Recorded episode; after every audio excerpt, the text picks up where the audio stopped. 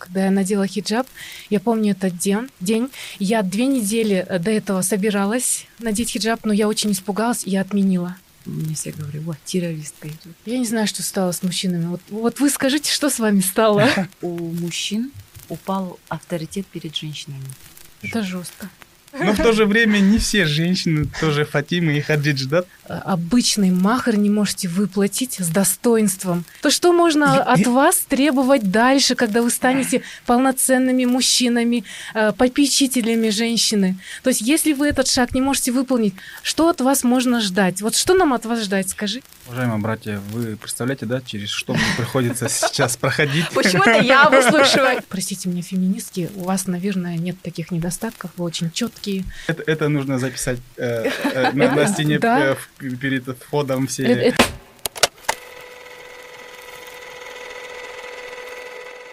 Ассаламу алейкум, друзья! Э, мы снова продолжаем серию наших подкастов «Почему ислам?» И сегодня э, в наших гостях э, Джамиля Карымбаева и Айпире Алтынбекова.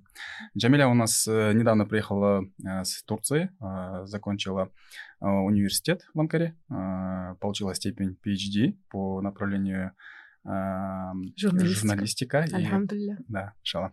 И Айпери у нас представляет 1.1 студию, продюсер в 1.1 студию.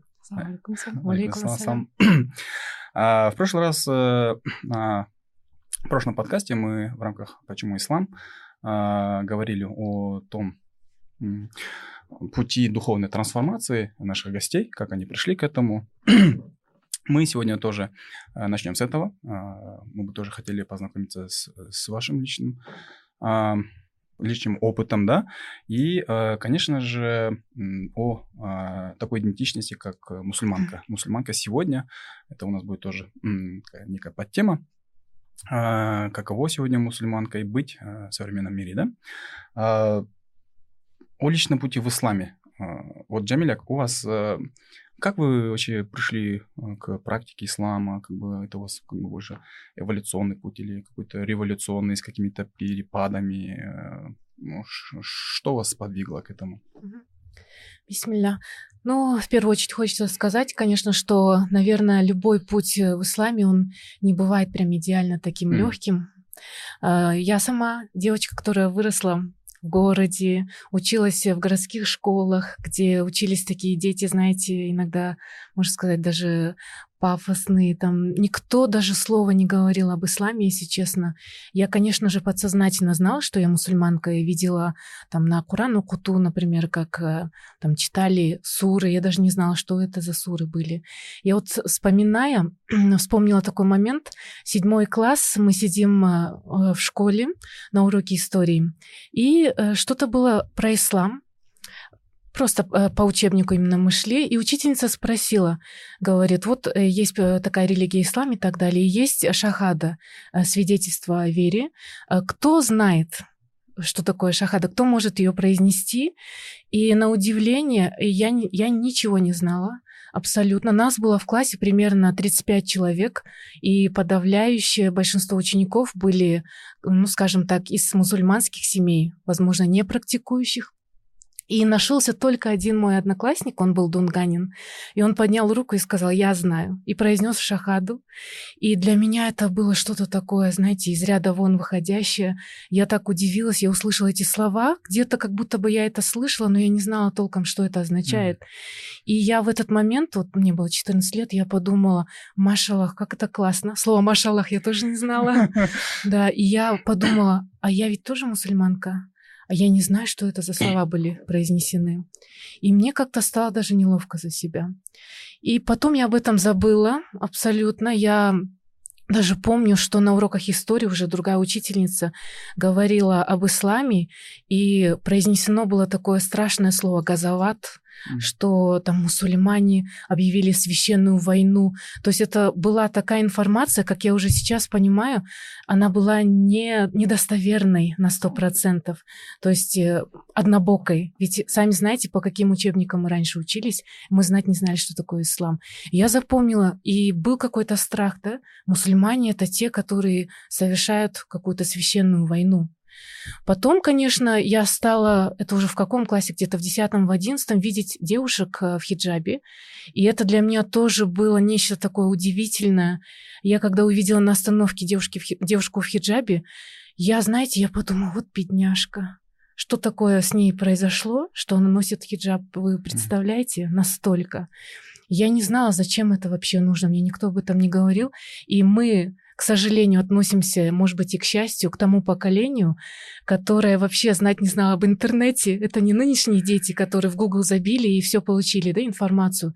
Ничего этого не было. По телевизору об этом не говорили. Устазов как таковых не было, тем более русскоязычных. И вот так, э, также это продолжилось, мой какой-то страх, недопонимание, жалость по отношению к мусульманкам. Mm-hmm. И я никогда в жизни даже не подумала бы, что когда-нибудь я буду на их месте, и что когда-нибудь на меня будут даже иногда коситься и, возможно, в душе даже жалеть меня, да. А сейчас все абсолютно по-другому. И э, затем уже был университет. Просто ислам для меня начался э, с элементарного какого-то стыда, что ли, mm-hmm. такого женского стыда, когда я начала осознавать, что одеваться слишком открыто это, наверное, не совсем правильно. Я, конечно, не перешла ни в коем случае к хиджабу на тот момент, потому mm-hmm. что я абсолютно даже не знала знала, что это. Но я для себя определила минимальные правила. Допустим, что теперь больше я, допустим, короткие юбки, шорты, mm-hmm. э, допустим, там топик на лямочках я больше носить не буду.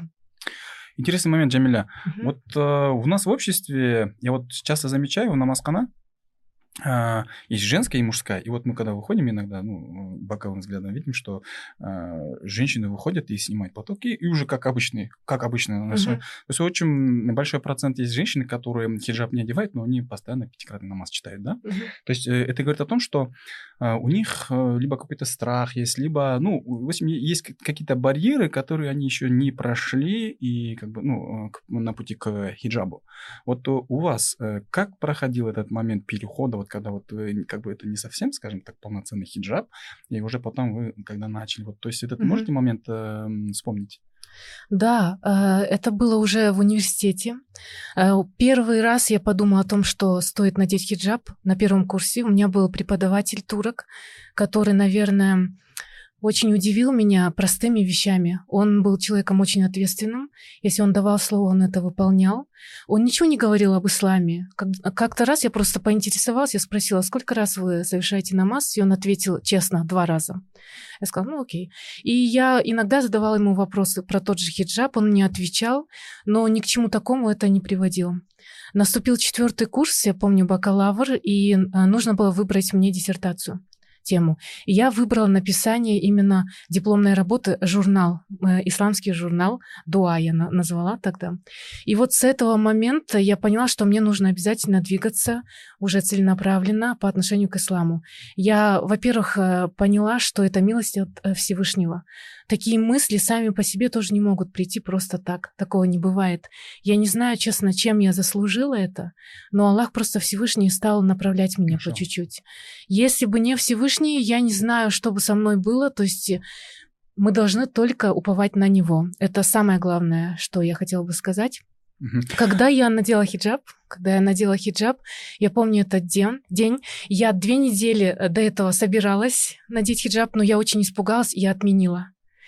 Потом мама, которая была на самом деле против хиджаба поначалу, она увидела девушку в хиджабе, и она попросила ее номер, говорит, вот моя дочь хочет покрыться, и говорит, может, ты с ней поговоришь? И она дала свой номер. Я поговорила с ней, мне кое-что стало понятно, я чуть успокоилась. Затем я пошла уже с намерением. Мы э, с несколькими девчонками пошли на базар, купили э, платок. Кстати, деньги на первый платок мне подарил тот самый э, мой преподаватель. Mm, да, Турок Машаллах Аллах Разболсон. И тогда уже дороги назад не было. Я помню этот день. 19 марта 2012 года. Я надела хиджаб. Я абсолютно не умела это делать. Если честно, не было никаких туториалов по завязыванию хиджаба. Я нашла шарф, и каким-то образом его инстинктивно завязала и вышла на улицу побыстрее. И мне было очень страшно на самом деле. Мне было страшно, что я отдам слабинку и передумаю, потому что я осознавала, что на мне большая ответственность как на мусульманки. И, и знаете, что я сделала первым делом? Как раз погода такая была. Вдруг в тот день пошел снег прям, хотя уже была весна я увидела соседку свою, которую э, живет через дорогу, идешка. Я к ней подбежала почему-то и поздоровалась и сразу сказала, я надела хиджаб, чтобы, наверное, как-то mm-hmm. просто все дороги перекрыть. Она так удивилась, то есть для нее это было как на, шаг какой-то в сторону, да, в средневековье. Я это поняла, но я уже сказала, что все, я теперь ступила на этот путь и уже быстрее сделала так, чтобы все узнали, что я в платке. И потом я пришла в университет, я очень переживала, потому что я думала, что как ко мне отнесутся вообще мои одногруппники, а потому что я всегда была таким человеком, на тот момент, который открыто выражал свое мнение. Ну, все такая, знаете, ну, городская девочка, которая mm-hmm. и пацанам может там слово сказать, mm-hmm. да, за словом в карман не лезет. Ну, вот, вот такая mm-hmm. я была. И я думаю, и сейчас я в хиджабе, меня же начнут осуждать. Там скажут же, да как, да ты вчера не носила вроде бы, вчера ты ходила в джинсах и в футболке, и это было нормально, а что с тобой вдруг произошло? Mm-hmm. И я очень за это переживала. Даже вот поначалу, я помню, мне в столовую даже тяжело было ходить, я об этом никому не говорила, но мне казалось, что все смотрят на меня. Хотя это была неправда. Конечно, никто на меня не смотрел. А, вообще классная история, я как будто окунулся в эту атмосферу, действительно. И, знаете, признаюсь, я вот сейчас впервые почувствовал вот этот момент. А, вы, оказывается, боялись вот это от, а, а, а, обратной реакции, и вот это ожидание, да. ожидание, она вас э, как бы э, очень останавливала. Ос, останавливала и еще держала напряжение. И чтобы да. это напряжение снять, вы ходили и говорили, вот я в хиджабе, вы хотели показать и побыстрее вот эту реакцию уже приблизить, да, то есть вот ну, я вот сейчас вижу и вот понимаю уже ваши внутренние да. ощущения, ваши реакции вообще. Ну, от общества тоже очень многое зависит, тем более вот сейчас 2023 год, да, э, совсем совсем другое отношение к девушкам хиджабе. Mm. На самом деле ситуация улучшилась. Когда mm. я начала носить хиджаб, вот 2012 год, это совсем другое время. Я в университете была только на факультете вторая кто надела хиджаб. Первая была одна девочка, она была на третьем курсе, кажется. Mm. И э, следом за ней была я. И все, вы представьте. А сейчас э, пойти даже в мой университет, можно посмотреть, что в каждой группе, ну, очень много девушек mm. покрытых. Сейчас совсем другие времена. В те годы, я помню, даже в маршрутку я заходила, и если я видела хоть одну девушку в хиджабе, мы обязательно здоровались. Mm. Сейчас, вот с одной стороны, хорошо, конечно, но сейчас мы не имеем даже возможности возможности э, друг друга приветствовать, да, потому что ассалам алейкум именно такими словами, потому что стало очень много девушек в хиджабе, и это уже невозможно, то есть ты, ты не можешь просто с каждой здороваться. А, спасибо, Джамиля. А, здорово, на самом деле. Айпери, у вас как с этим ну, происходило? В принципе, у нас этот, где-то схожие моменты были. Uh, мой путь, наверное, именно в практику ислама был достаточно легким от начала, mm. потому что у нас первой приняла мама. Она начала Машалла. соблюдать. Мы были где-то в четвертом, в пятом классе, семья была. И вот она начала нас ознакомливать, ознакомливать с религией, там читала книжки. И поэтому, наверное, когда мама приводит, когда мама рассказывает, да, то есть у тебя э, доверие, то есть к ней стопроцентное, mm-hmm. и ты все ее слова воспринимаешь уже как истину. Поэтому переход именно к практику был очень легкий. Это мечта. Маша. Да, Маша. да. И вот э, после мамы мы все начали практиковать, мы начали там ознакомливаться, читать намаз. Папа перешел после mm-hmm. вот после мамы. И вот, вот поэтому начало было для нас в целом легкое. Mm-hmm. А, но а, трудности начались, наверное, когда я вот в шестом классе я пошла в школу в платке. Шестой класс. А, да, и столкнулась с очень сильным буллингом именно со стороны больше учителей, нежели учеников. Mm-hmm. А, в тот момент а, развивался, а, развивалась тема терроризма, и помню, мне все говорили, вот террористка идет. Прям вот так было. С учетом того, что я хорошо училась, отлично училась, были моменты, когда учителя там принижали только из-за того, что я в платке.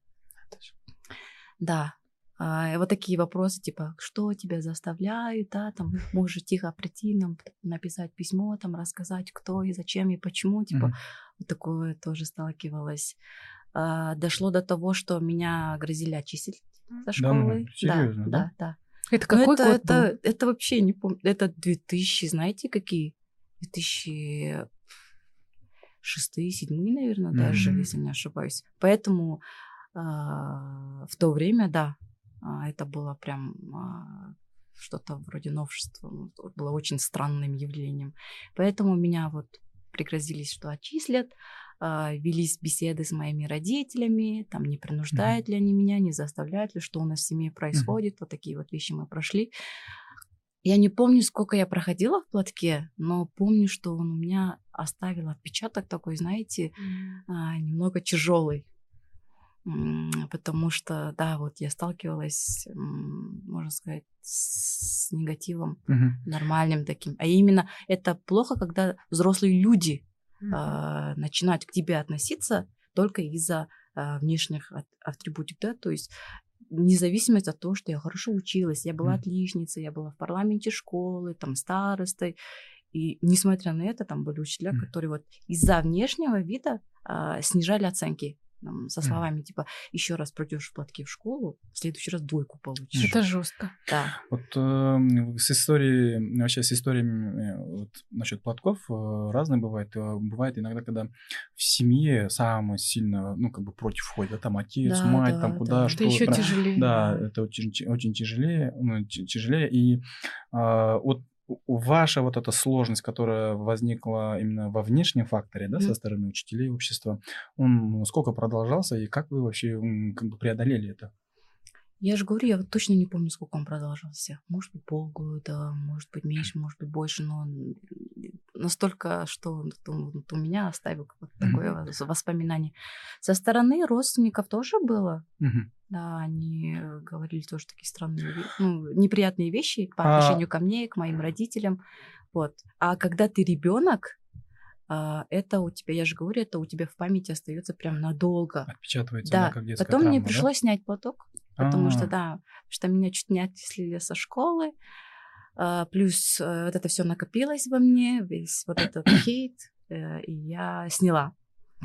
И дальше я проходила без платка. У меня платок уже, знаете, оставил такой негативный отпечаток, М. воспоминаний, что я старалась вот от него как-то избегать. Вот Даже честно, любые темы. Я помню, что тогда по радио, по телевидению, э, BBC почему-то, вот я не знаю почему, в тот момент по BBC была какая-то рубрика, где вот религиозные темы затрагивали. Да, я вот до сих пор удивляюсь.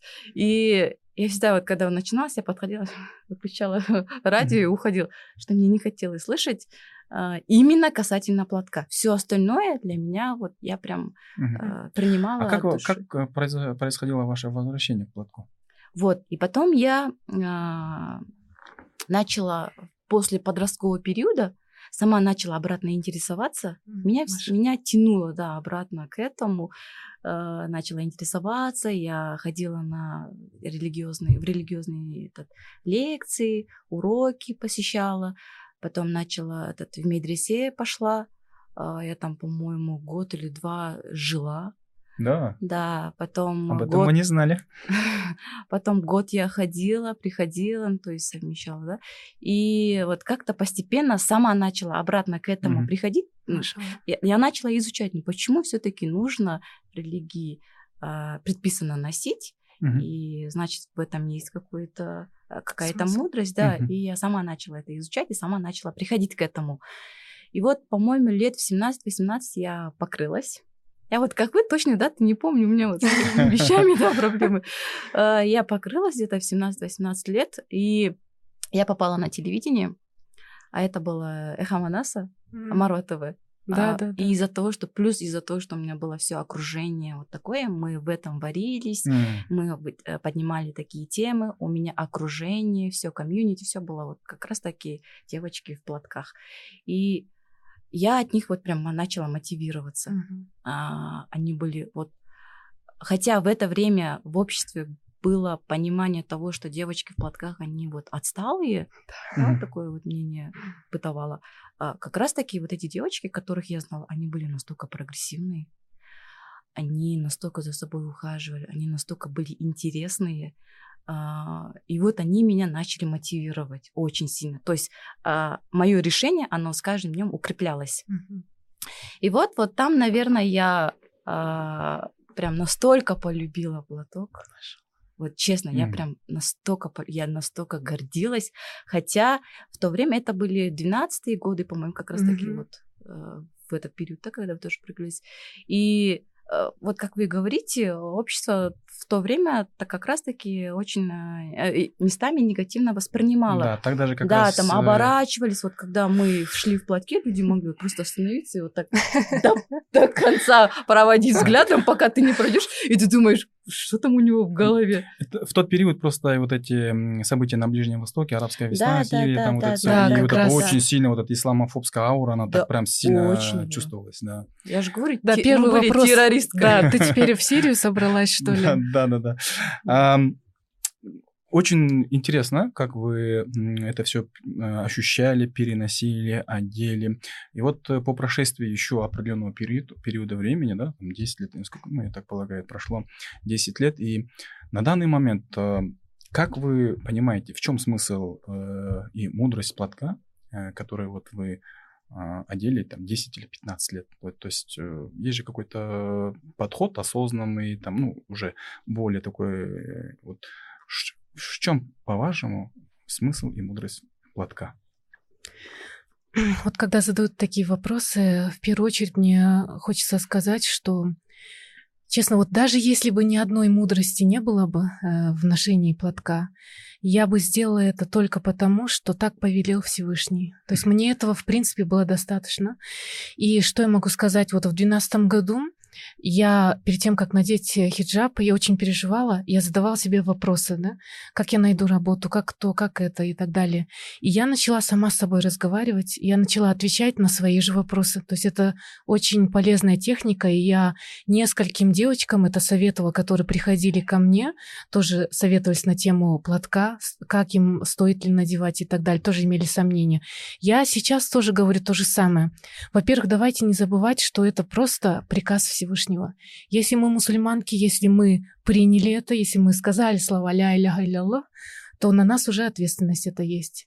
И в любом случае, даже если бы это как-то противоречило бы нашим интересам, нам все равно следовало бы надеть хиджаб. Э, Мы не всегда можем познать всю мудрость, э, которую Всевышний заложил Своевременно. в свое время, конечно. Э, То есть в 2012 году, может быть, я думала по-другому. И я помню, моя бедная мама, она, эм, конечно, для нее это было все странно. И оказывается, она не поняла один момент, что хиджаб я должна носить на улице э, и при э, не махрамах, да, так скажем, на Мгм. махрам, то есть при тех, э, при незнакомых людях, при мужчинах. И она думала, что я должна ходить в платке постоянно, то есть даже дома.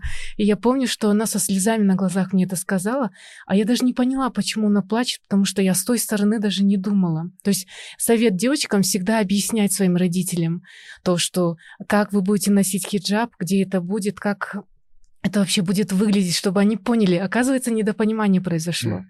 И потом Наоборот, а, маме было тяжело, но она смирилась, и она а, стала поддерживать меня. И она тоже мне говорила, а вот как ты найдешь работу, а вот как то будет, а вот как с замужеством будет. Э, А может быть, ты наденешь, когда тебе будет 30 лет, вот почему-то 30 Мгм. лет такая дата была.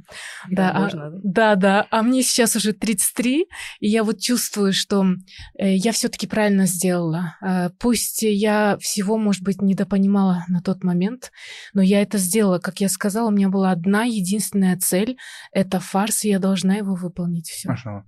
Э, Это очень глубокое понимание на самом деле, да? Вот то, что Всевышний сказал, э, фарзом нам э, удалось знать о том, Предписал. что это фарс, да, предписал фарзом, э, что мы не всегда можем понять эту мудрость, Да. и это, но то, Да. что мы должны делать, это во благо нам, то есть Да. вы это уже на тот момент понимаете. Да. Но на данный момент вы могли для себя определить уже как бы э, более как бы широко э, смысл и мудрость платка? То есть на данный момент осознанная ваша Джамиля, что говорит по этому поводу?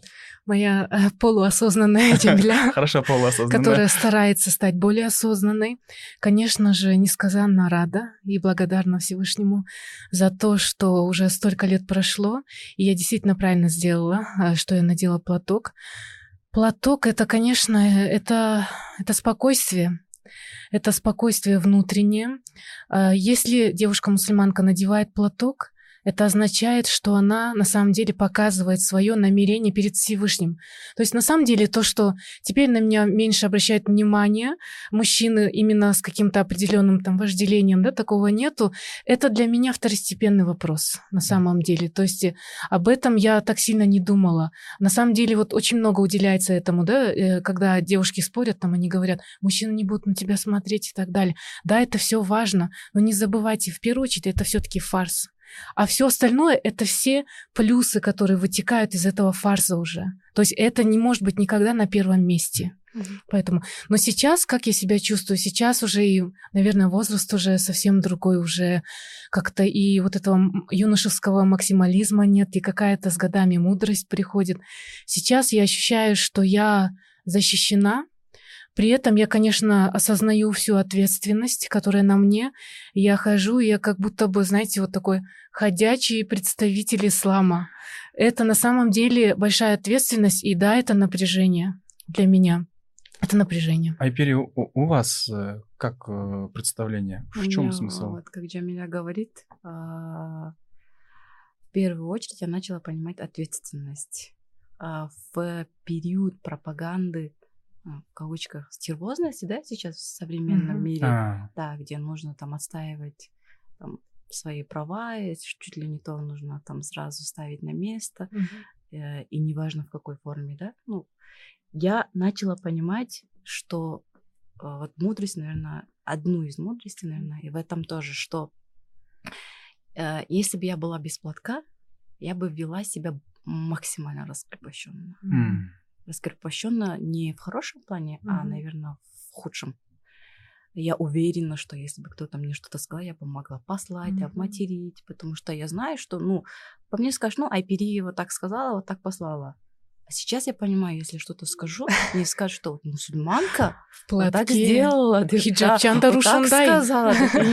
Я перед тем, как что-то сделать, перед тем, как что-то сказать, всегда а, смотрю с точки зрения мусульманки, а не айпири. Да. Мгм. Я всегда думаю, что завтра скажут по отношению к другим сестрам, по отношению к религии. Я себя стараюсь сдерживать.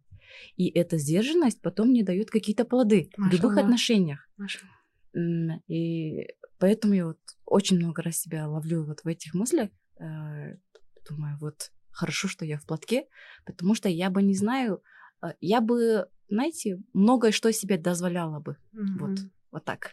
Здорово. А, а сейчас я каждый раз думаю, ой, бери. Машалла, И- машалла. И это, я же говорю, вот, вот эти, в, это, в эту минуту принятое решение промолчать, где-то а, сделать сабр, э, где-то сказать помягче, потом это же сталки, э, отражается и на последующих твоих а, отношениях с людьми. Мгм. Вот. А, Дорогие друзья, братья, сестры, вот пример, как э, нужно подходить э, к платку осознанно. Машалла. Я очень рад, что э, у нас сегодня гости настолько как бы красочно и очень глубоко эти вещи рассказывают. Мне очень приятно. Трудно ли быть сегодня в нашем обществе практикующей мусульманкой? И в чем заключается сегодня эта трудность? Если... Или, или легко сегодня быть мусульманкой в современном обществе, Джамиля? Ой, ну, конечно, это нелегко. Все-таки нелегко. Но мне кажется, быть женщиной вообще тяжело в любом обществе. А Давайте быть- начнем с да. этого. То есть изначально быть женщиной это непросто. Но э, все-таки хвала Всевышнему. Я, например, очень рада, что я все-таки родилась женщиной. Это мне тоже нужно... меня радует. Да, что мне не нужно мамонтов валить. Мне этого всего делать не нужно. И, конечно, это нелегко. Нелегко, наверное, когда особенно нет, во-первых, внутреннего стержня, и понимание, для чего ты это делаешь. То есть, если внутри все нормально, если ты знаешь, что ты стопроцентно права, и ты имеешь право выбирать ту одежду, которую считаешь нужным, то ты тогда относишься к этому как-то по-другому. Да, часто бывает хейт, да, вот я за всю свою жизнь сталкивалась, конечно, с таким, но это было не настолько сложно, вот как у Айперии, да, чтобы система была против меня. У меня только в э, этот период. Да, да, но это было очень сложно, это большое испытание было для ребенка, для да. подростка.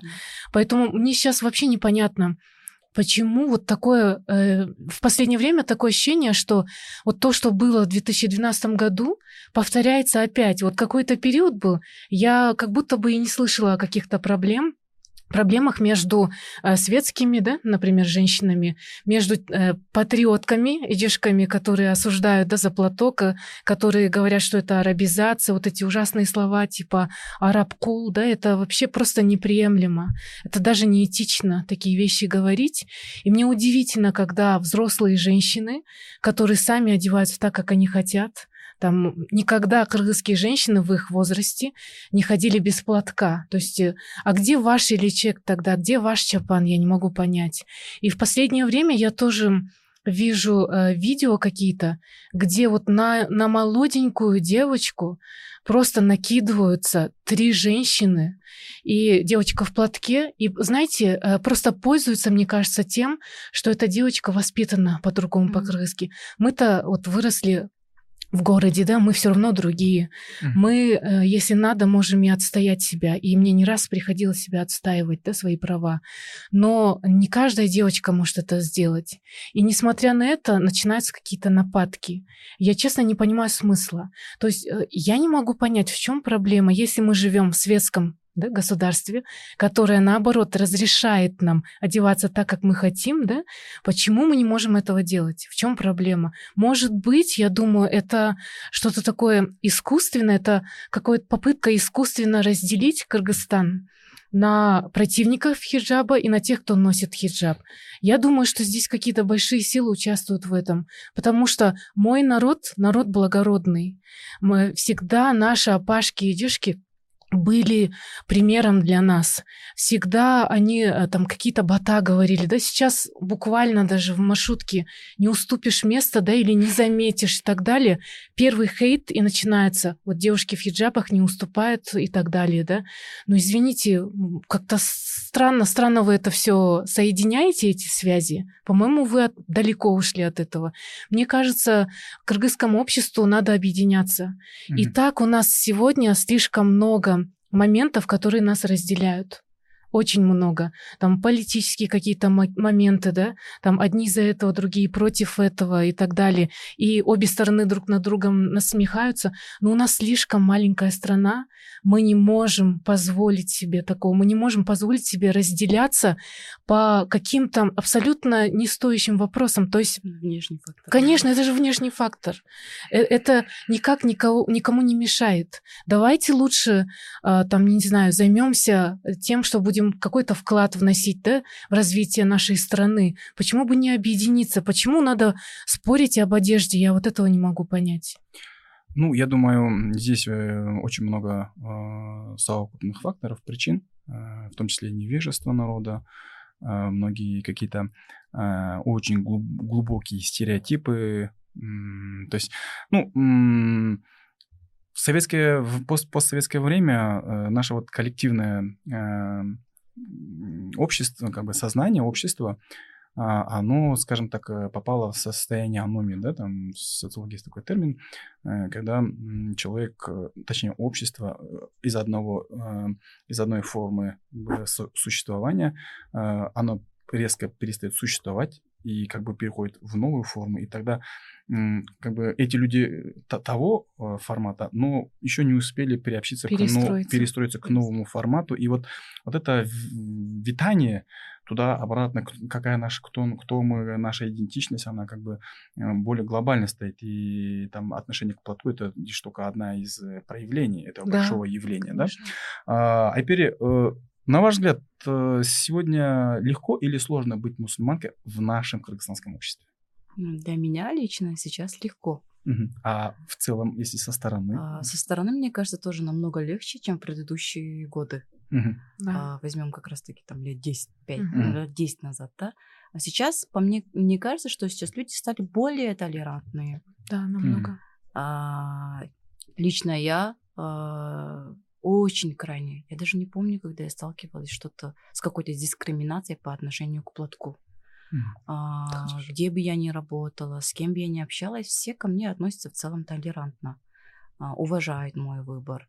А, вот, поэтому а, по сравнению, конечно, с предыдущими годами ситуация очень сильно изменилась в лучшую сторону.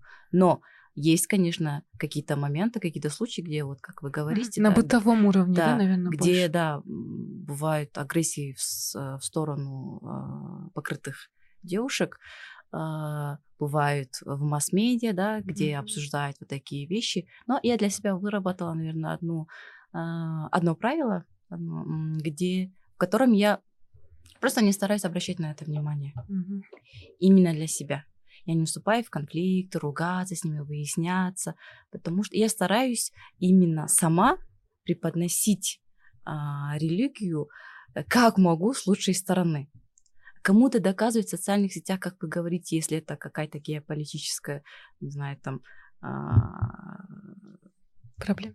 Э, нет, миссия, угу. то я не вижу смысла там бодаться, спорить, ругаться, еще больше поднимать популярность этой темы, потому что тем больше мы взаимодействуем с негативным контентом, то он идет в топы, да? да. Поэтому я стараюсь что-то хорошее нести, что-то хорошее публиковать, что-то хорошее э, вот нести в массы. Сразу... И стараюсь не реагировать на такие Сразу вещи. видно люди, которые работают в сфере медиа и журналистики и информации, да? Да, мы просто раньше поднимали, наоборот, такие вещи, Сейчас я понимаю, конечно, отмалчивать, замалчивать такие вещи не надо, если что-то идет настолько агрессивно и затра... mm-hmm. ущемляет, сильно ущемляет чьи-то права, конечно, мы должны сплотиться, поднимать такие Маша. темы, чтобы это как-то решалось. Но на какие-то мелочи, на какой-то комментарий, где там что-то написали про платок, и там обсуждать и, да, не да, знаю, поднимать это. Трата энергии. Да, в тренды я не вижу смысла. Mm-hmm.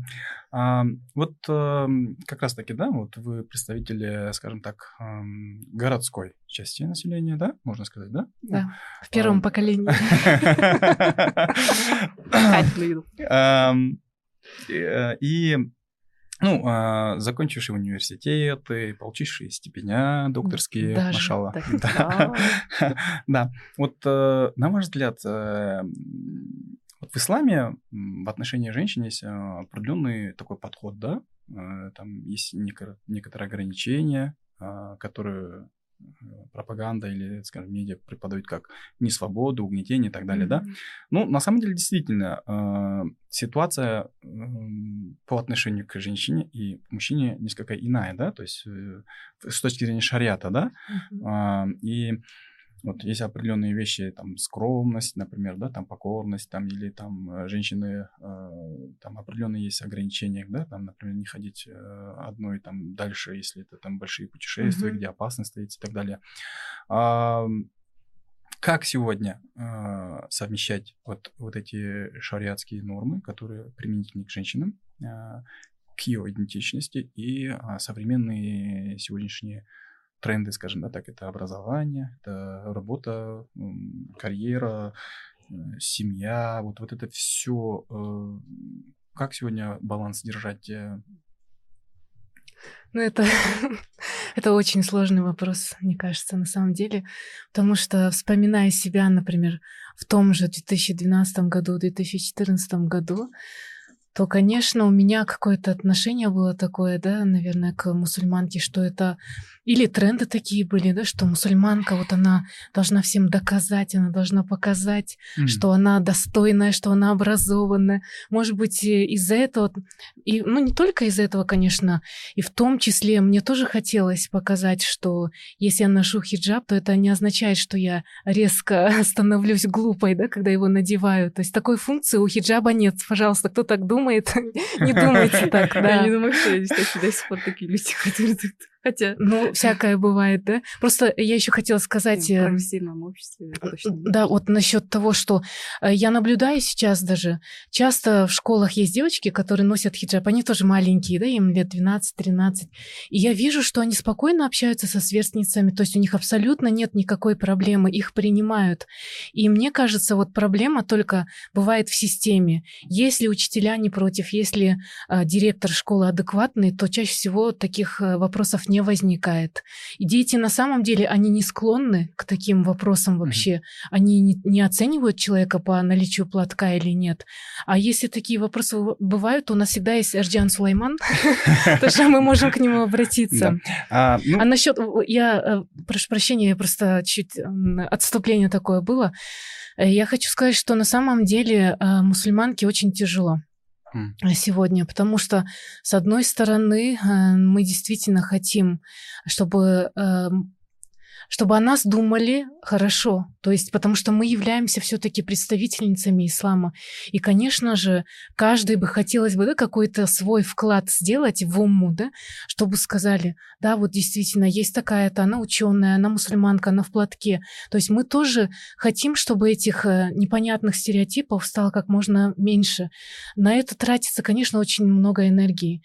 И, возможно, из-за этого, допустим, я э, в своем образовании так далеко зашла потому что я пошла и на магистратуру, да, я потом решила, что мне нужно и на докторантуру пойти, uh-huh. и это очень много времени, очень много сил заняло. И уже сейчас, когда я прошла весь этот путь, я как будто бы, не знаю, после этого Рамазана 2023 года, как-то наоборот возвращаюсь к своим истокам, что ли, если так mm. можно сказать. То есть если раньше я поначалу была более такая свободолюбивая, немного с замашками феминистки, мусульманка, по незнанию, наверное, mm. больше. Время было такое. Э, были такие люди, с которыми можно было постоянно спорить, вот как Азат Аману с 2014 года. Мы все спорим, никак э, не закончим наш спор. И э, сейчас я прихожу к такому выводу, что очень было бы хорошо, если бы женщина действительно правильно научилась выставлять свои приоритеты. То есть для чего она это делает, для чего она строит свою карьеру.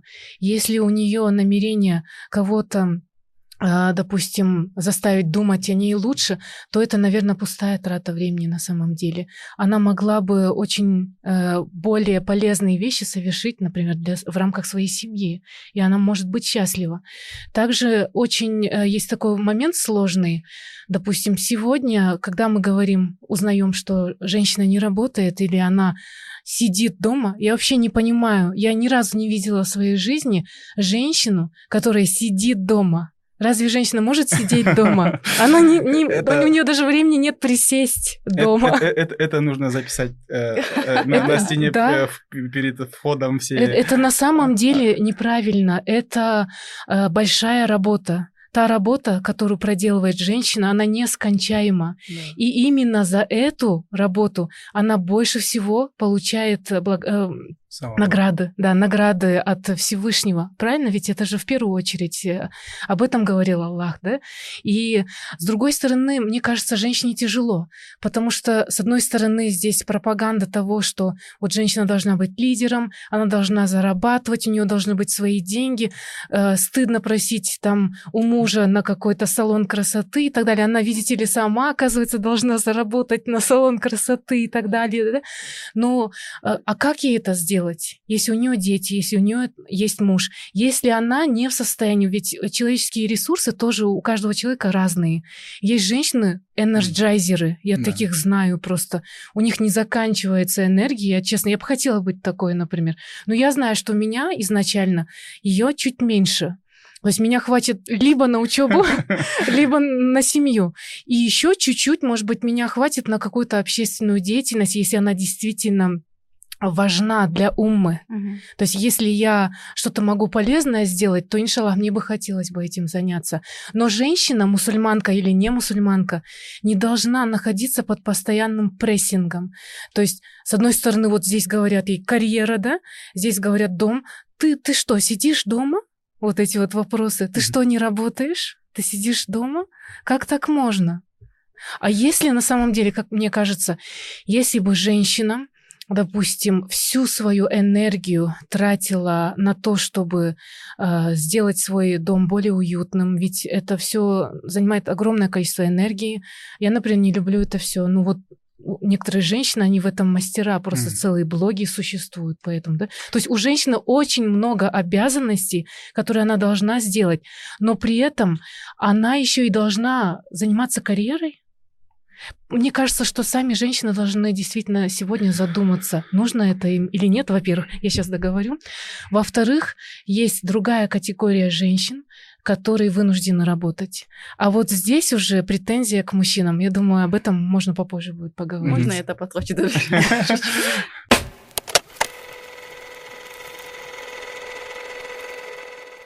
да, Джамиля, вы затронули, вот прям схватили за нерв на данный момент вот этот вопрос, а, в вопросе карьеры, семьи, а, женщины, обучения, работы, да? Я думаю, у нас вот нет какого-то вот универсального сбалансированного подхода к этому вопросу. У нас, э, к сожалению, на мой взгляд, уходят в две крайности одна сторона считает, что вот нет, э, женщина должна сидеть дома, она, она, она должна рано выйти замуж, там, ну, этому тоже есть основания в шариате. Мы не можем отрицать, что э, женщина, как бы, ну, это домашний очаг, это, то есть это основное времяпровождение, это основная работа, это вот э, в рамках семейного очага. Э, но в то же время э, этот очаг, он же должен э, строиться на какой-то основе, потому что женщина э, мать, э, женщина жена, и у нее должно быть образование, у нее должен быть уровень сознания, ее мышление, ее кругозор. Это все требует тоже, эм, скажем так, больших интеллектуальных каких-то основ, да. И в этом плане я считаю, что вот надо как-то найти этот баланс, где сегодняшняя современная женщина, она не отстает от современных требований а, именно в плане образования, а, мышления, да, и я считаю, что женщина должна получить и образование, и состояться как успешная мать, и если у нее, как вы говорите, она такая energizer, то еще где-то, возможно, в некоторых общественных делах. Почему? Потому что вот эм, когда у нас говорят в обществе, ну, среди мусульман, да, вот, аялдар отуш керек и так далее, и так далее, когда они уезжают работать там или там а, учиться. А, но наша жизнедеятельность на данный момент очень сложная такая. А, это вот у нас э, есть э, детские сады, у нас есть школы, у нас есть университеты, у нас есть больницы, у нас есть э, много других учреждений, да, там спортивные комплексы, где тоже должны сегодня мы предоставлять определенные условия для женщин, мусульманок тоже, да. Соответственно, там это все требуется обеспечение а, какой-то вот инфраструктуры и человеческим фактором тоже. Нужны учителя, нужны врачи, нужны тренеры, нужны а, преподаватели, женщины, если мы хотим, чтобы а, девушки э, учились э, с девушками, девушки ходили в женский бассейн, в женское отделение и так далее, то, соответственно, там должны быть профессионалы своей деятельности. А откуда их брать? Они должны учиться. Вот, поэтому э, я считаю, что Э, нужно такой гибкий подход делать. Вот если у де- де- девушки, у мусульманки есть э, э, некий потенциал к некому там образованию, к вот, да, нужно дать ей это образование, и потом уже, чтобы она могла эти, это, вот этот, эм, этот образование, вот этот бэкграунд использовать в семейной жизни, чтобы принести пользу уме, обществу, да, это тоже требует определенных компетенций, навыков, знаний. А это все нельзя просто так взять и сидеть дома. Ну да, согласен, что сегодня век, век информационных технологий и знания можно брать онлайн, То есть это тоже снимает очень многие вопросы на самом деле, да. Ну и, и в онлайн-образовании тоже есть свои недостатки минусы, да, которые тоже нужно как-то решать именно в офлайн сфере, да. Вот здесь, я думаю, вот э, каждой женщине нужно какой-то подход, э, то есть нужно дать ей раскрыться, э, а, в той природе, в которой у нее заложен, то есть темперамент разный бывает, характер, предрасположенность э, разный бывает. Да? И я думаю, вот э, надо просто сегодня, э, не отходя от шариатских основ, дать возможность женщине а, хотя бы какие-то базовые основные моменты взять и уже как бы это все использовать в, в разных сферах, в семье и так далее, и так далее. Как вы думаете?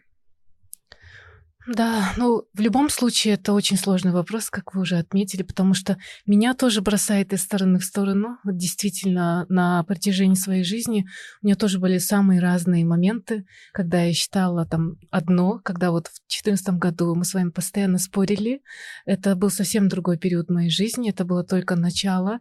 Энергии много, наверное, mm-hmm. может быть, и из-за этого тоже. И мысли были другие о том, что женщине важно э, образование и так далее. Я по по-прежнему считаю, что образование очень важно, но смотря какое. Mm. Сегодняшнее образование, оно не всегда на самом деле отвечает потребностям уже, особенно в нашей стране. Оно очень сильно отстало. То есть нам дают очень много э, разных вещей, а на самом деле они формируют лишь э, такое какое-то э, ощущение того, что вот западный мир, он прав. Потому что как ни крути, мы учимся по западным стандартам.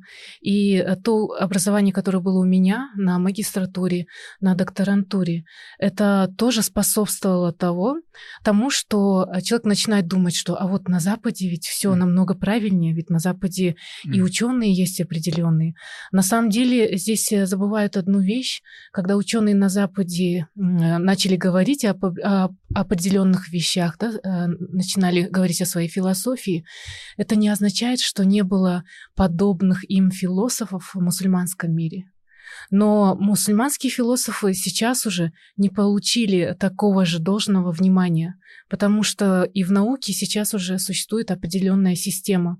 И если ты э, не действуешь в рамках этой системы, то тебе будет очень сложно получить даже ту же самую степень, допустим, потому что существуют определенные рамки. Да, мы это делаем, потому что, ну, иначе тоже никак. Но, с другой стороны, надо сейчас, мне кажется, возвращаться к правильным, нужным знаниям. Но это, конечно, очень сложный вопрос, потому что это все нужно, э, это поэтапно все нужно делать, это нужно э, говорить э, с представителями государства и так далее. Но сегодня женщине нужно быть образованной, нужно знать действительно основы. Во-первых, к сожалению, как мы выросли, мы абсолютно ничего не знали об исламе. Да. Не, не получали даже базовых знаний, даже простой Ильмигаль, да, мы ничего не знали из этого. И я вот тоже как человек, выросший на том же MTV, да, я, я честно, я до сих пор знаю имена актеров, актрис, певиц, хип-хоперов, рэперов, ну все, все что угодно. Но когда мы приходим о глубинных знаниях, которые действительно пригодились бы не только в этом мире, но и в нашем ахирате, вот здесь какая-то загвоздка. Да. Почему? Потому что это не, не так интересно, на самом деле, потому что об этом не говорят. Везде говорят там о звездах, э, кто, даже в нашей стране то же самое, да, кто куда поехал, кто кому замуж предложил и так далее. Да? И, то есть мы нацелены на совсем другое.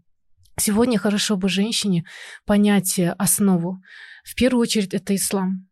И жизнь нашу надо строить вокруг ислама, то есть внутри этой системы, а не так, что находиться где-то вне и потом пытаться этот ислам как-то под себя подстроить. Конечно, это тоже нелегко.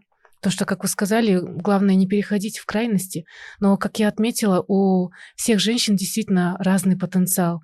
Я просто хотела бы тоже обратиться к тем женщинам, которые думают, что они никчемные только от того, что они сидят дома. Как мы уже сказали, это абсолютно неправильный глагол. Да, да, да. Это, вот это, это, это большой труд, конечно. на самом деле очень серьезная проблема.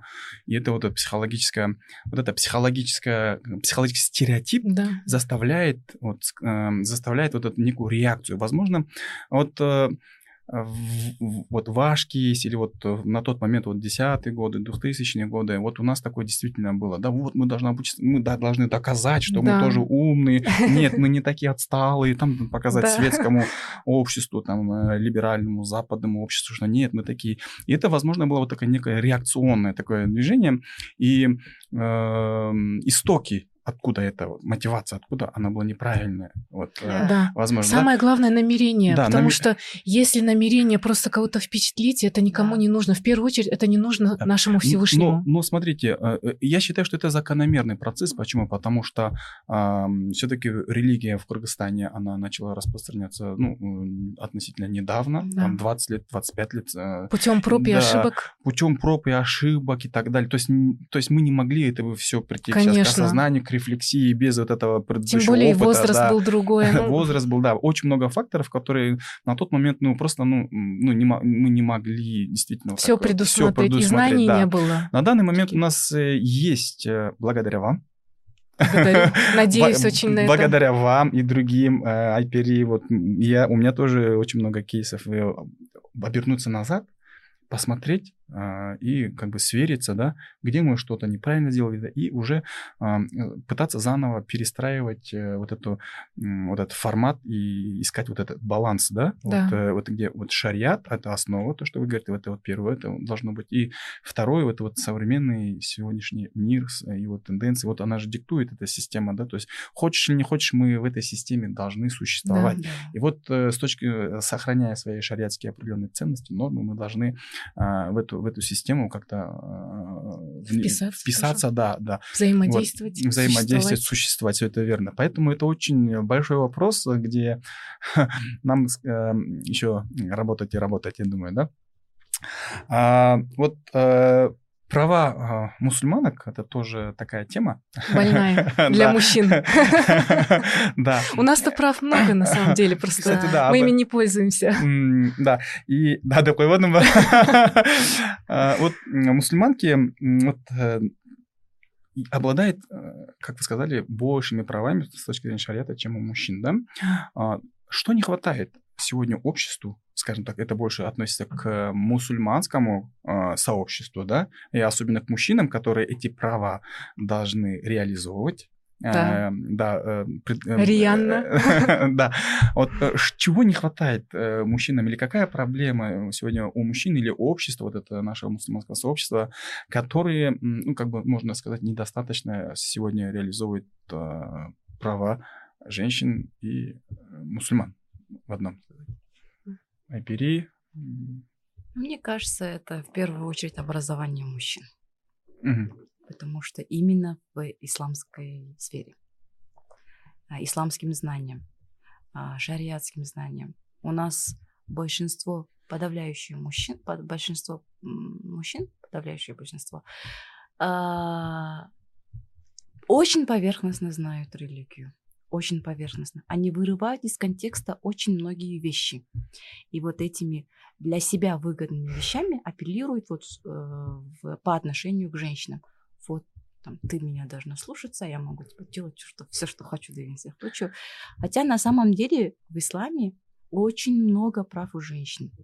А, по мне, наоборот, в исламе положение женщин очень сильно а, поднимается. Привилегирован. Да, да, да, да, да, да, да, да, да, да, даже мне кажется по отношению чем к мужчинам. Ну, То есть настолько защиты и заботы о женщинах. Просто это неправ... неправильно, неправильно преподносили СМИ, преподносят ну, в каких-то, возможно, выгодах, да. Ну и, и, соответственно, и мужчины тоже у нас а, сами к этому подводят, потому что, а, я же говорю, они не соблюдает э, даже элементарные нормы, элементарные базовые э, вещи, которые нужно соблюдать по отношению к женщинам. Вот. Они всегда думают только о своих правах, зачастую, а, нежели о правах женщин. И вот это и, наверное, зародило в обществе такое понятие, что вот мусульманки ущемлены, угу. И они вот... Э... Их нужно освобождать. Да, их нужно освобождать. Да, вот прихода... некоторые так и думают, что вот у них миссия, вот некоторые организации, да, что вот нужно освобождать мусульманок вот а, из плена своих а мужчин. Я считаю, а я считаю, что этому есть основания. Очень большие основания. э, считать, что вот э, те, которые приходят спасать и реализовывать право, Ну право, да, право да, мусульман. да, да. У Почему? них Потому- свои, конечно, намерения. Нет, я, да. име- я имею в виду, Ну, я имею в виду, свои. что, эм, например, у нас а, говорят вот, а, э, мужчины очень любят говорить о правах женщин. Да. И, и когда, например, э, говорят э, там где-то в социальных сетях, там на каких-то площадках, очень мы любим говорить, мужчины, что вот нет, э, равноправие, феминизм, нет, у- в исламе у женщин прав больше, чем, то есть нету равноправия, в исламе прав женщин больше, чем у мужчин, то есть как бы теоретически лозунги звучат, но на практике, да, да, но в реализации как бы, а их-то как бы, как бы и нету. Ну, а таких как- мужчин Я- вообще я, я меньшинство. вообще редко, я не помню, где это, где вы такие вещи слышите. Это Азат просто сам иногда говорит такие Э, вещи, э, себя э, привел в пример. Нет, э, э, в- как конкретно про что? Ну, я, честно, не помню, чтобы я тоже слышала от мусульман, которые очень много говорили бы, именно топили бы, скажем по-простому, за права женщин. Да. Нет, я говорю за, я говорю наоборот, что западные организации Ага. приходят, А, вы про да, запад. западные приходят и говорят, вот мы должны освободить, мы должны помочь мусульманкам А. реализовать их права, а жен- му- мужчины тоже как бы говорят, нет, не, не нужно нам равноправие, Мгм. у у нас э, по исламу, по шариату у, у женщин и так права вот такие, да, но это на словах, то есть в лозунгах Мгм. существует, а когда э, уже на бытовом уровне, на уровне отношения там и так далее, к сожалению, это не соответствует. Я, я об этом говорю. Что, Действием. Да, действия и лозунги, то есть э, чтобы только защититься от э, каких-то э, западных э, нападок, ну, западных в смысле представителей, да, такого западного дискурса нападок, э, мы всегда заявляем, мусульмане, вот, нет, мус- мусульманки, но, к сожалению, проблема бытовых, э, вот, бытовое на- насилие, там, э, я не хочу применять э, разные слова, которые сейчас очень э, мейнстримные, Трендовые, да, трендовые, да, потому что их... Надо знать свои границы, Да, да. м- многих, многих триггерит от этого.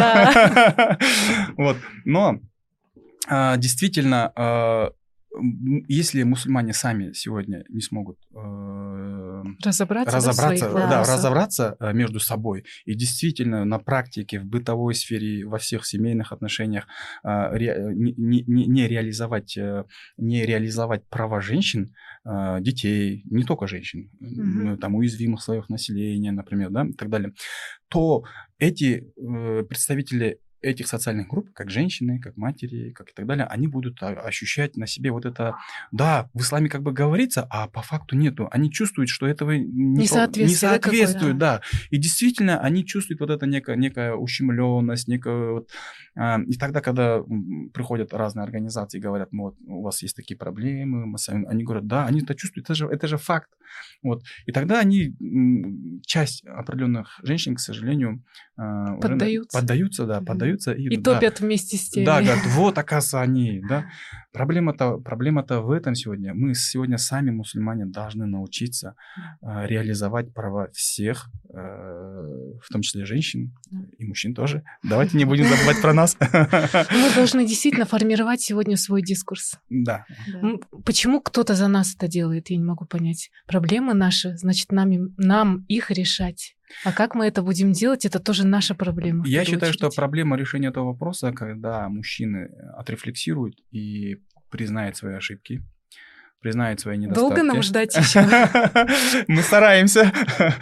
А, Признают ошибки и начнут э, вот эту э, мужскую идентичность с точки зрения шариата выстраивать в правильном э, образе. И, с другой стороны, женщины начнут, э, начнут э, тоже свою идентичность с точки зрения шариата тоже правильно выстраивать, признавать свои. Вот, например, нам же вот нравится, когда женщина, вам, например, да, мужчина говорит вот о мужских недостатках, да, вот мужчины сегодня себя Это, так... это Да, классно. Да, да. И мужчинам тоже нравится, когда женщины говорят о женских То есть вы недостатках. хотите, чтобы мы сейчас о своих Да, недостатках да, поговорили? я- Да, я бы хотел поменять, э, я, бы хотел поменять позиционность, чтобы мы, Да, да, мужчины, да, да. не говорили о своих правах мы больше сделали концентрацию на своих обязанностях, Мгм. реализацию Да.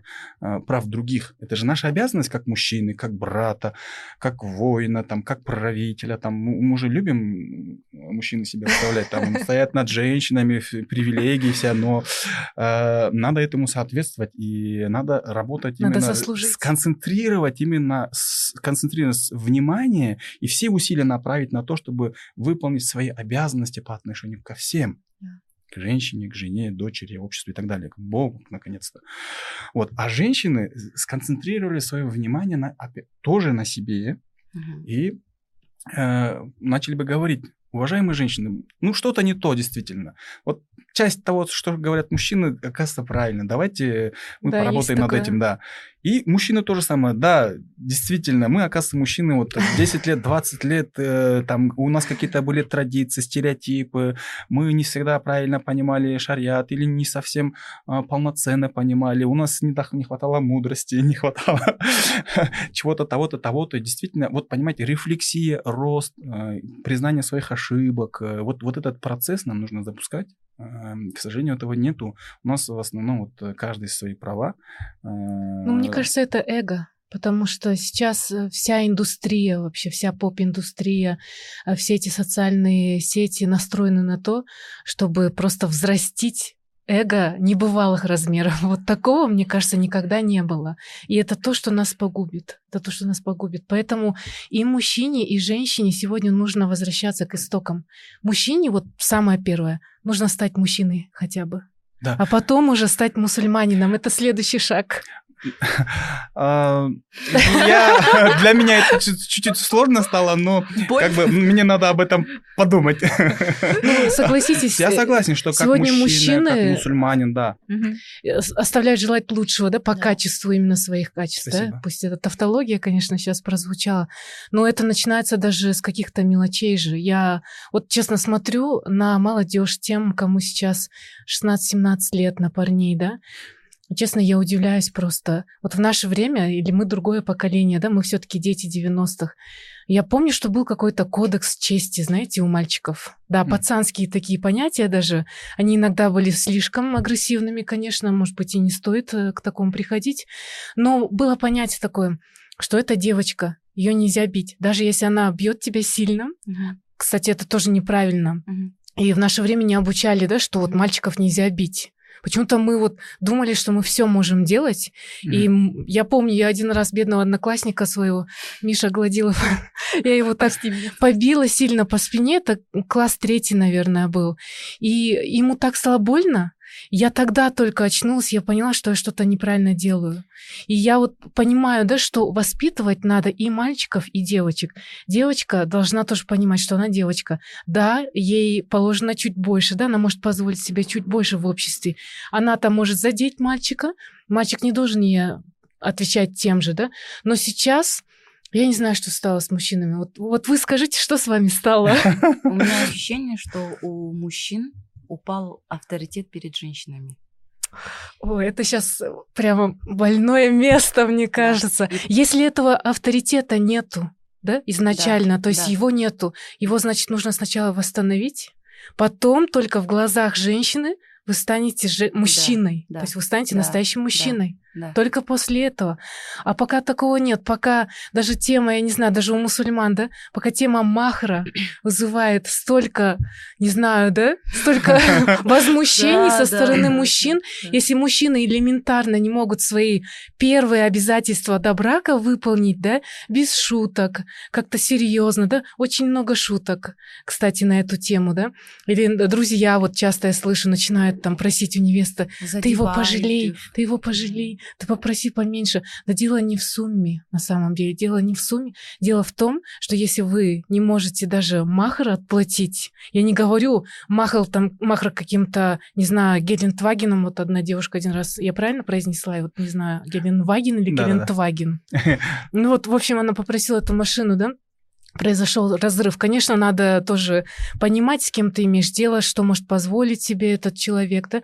Но если мужчина вы обычный махер не можете выплатить с достоинством, не шутить на эту тему, то что можно от вас требовать дальше, когда вы станете полноценными мужчинами, э, попечителями женщины? То есть если вы этот шаг не можете выполнить, что от вас можно ждать? Вот что нам от вас ждать, скажите? Или хотя бы достойно промолчать и отказаться от э, дальнейшего, да, не без всяких «ой, там, пятое, ну, десятое». Да, конечно. Если, То есть, не можешь, если, вам, если вам условия эти не подходят, это все можно же обсудить, но это надо обсуждать, а не так, что, о, какие у него запросы, все, я пошел. За... Вот есть ли девушка здесь, чтобы за финик, которая вышла, да, вот дайте мне такую, да? Ну, вы, мужчины, уважайте женщин. Даже если женщины, у нас просто очень скромные женщины, у да, нас как-то принято терпеливые, терпеливые. нас воспитывали, да. знаете, просто Я восхищение. просто не знаю, куда смотреть. Нас действительно воспитывали восхищение перед мужчинами, перед старшими братьями. То есть мы внутренне, подсознательно, даже самые городские девочки, мы всегда знали, что перед нами все-таки мужчина. Брат это брат, что нельзя ему там нагрубить. Мы сами держали себя в рамках, понимаете? И мы хотим тоже уважать мужчин. На самом деле, разве женщина хочет пренебрегать мужчиной? Она только и мечтает о том, чтобы был человек, которого она зауважает, которому она сама отдаст бразды правления да. и скажет, вот, пожалуйста, вот, хочешь быть Амером, да, как у нас, я Амер, я Рейс, да, вот такие слова, да, хочешь быть Амером, хочешь быть Рейсом, пожалуйста, заслужи это, покажи, начни с махра, не, не, не, не зимними сапогами отплачивать махра, вот такие шуточки тоже были. Да, твоих двух зайцев. И не финиками, хотя мы с девчонками шутили, помним, в одно время, вот когда резко подорожала морковка, помните? Мы уже подумали, может быть, махаром морковку уже попросить. Знаете, я вот всегда а. говорю, уважение у нас в позиции, у нас привыкли а, выпрашивать, и даже не выпрашивать, знаете, выпытывать, забирать. А, я всегда говорю, что женщина всегда отдает больше мужчине, чем он ей. Да. Это всегда. А, и вот когда у нас мужчина наоборот, то есть мы изначально мужчину уважаем, нам тоже хочется видеть его во главе и хочется идти за ним. Но у нас мужчины, наоборот, сами спускаются до уровня женщины. Они становятся мелочные, они становятся, то есть... Не а... держат слова, не выполняют да, его да, да, элементарно. Да, да. И вот когда они вот так как, как раз-таки спускаются на уровень женщин, ну, естественно, ты уже у тебя... Ты разговариваешь с ним как на равных. Да, у тебя пропадает авторитет перед ним. И это вот в большинстве у нас случаев, особенно в регионах, это очень частый случай, когда мужчины начинают выпытывать, они думают, что уважение нужно заслужить. А уважение не выпытывают, уважение не заставляют, да, чтобы к тебе относились хорошо. Вот как раз таки, как у нас да. мужчина, типа, этот, а, там, в коркутуб начинает. Да, можно заставить бояться, да, а уважать, да, вот и попробуйте. физически, и морально, да, принимают, это, начинают применять насилие, чтобы выпытать это уважение это наоборот как раз-таки отталкивает. Уважаемые братья, вы представляете, да, через что мне приходится сейчас проходить? Почему это я выслушиваю? Почему за всех я выслушиваю? Да, все, все, ну, У нас такая хорошая возможность сегодня вот в вашем лице просто обратиться ко всем мужчинам. Потому что на самом деле мужчина Кыргызстана, действительно, нам очень повезло. У нас на самом деле хороший мужчина. То есть, да, у нас не без недостатков мужчины. Но что бы мы делали без вас? Что бы мы делали, когда произошли события в Баткене. Вот тогда я помню, я со слезами на глазах, просто я покаялась, я покаялась за все эти акты, когда я неуважительно относилась к нашим мужчинам и говорила что-то не очень нелицеприятное о наших кыргызских мужчинах. Простите меня, кыргызские мужчины. На самом деле я была не права в тот момент, на эмоциях, наверное, потому что видела больше какие-то плохие примеры, чем хорошие. Но когда это произошло, это тоже очень многое поменяло э, у меня в мышлении, потому что я увидела видела многих людей, которые высказали да, публично а, готовность защищать свою родину.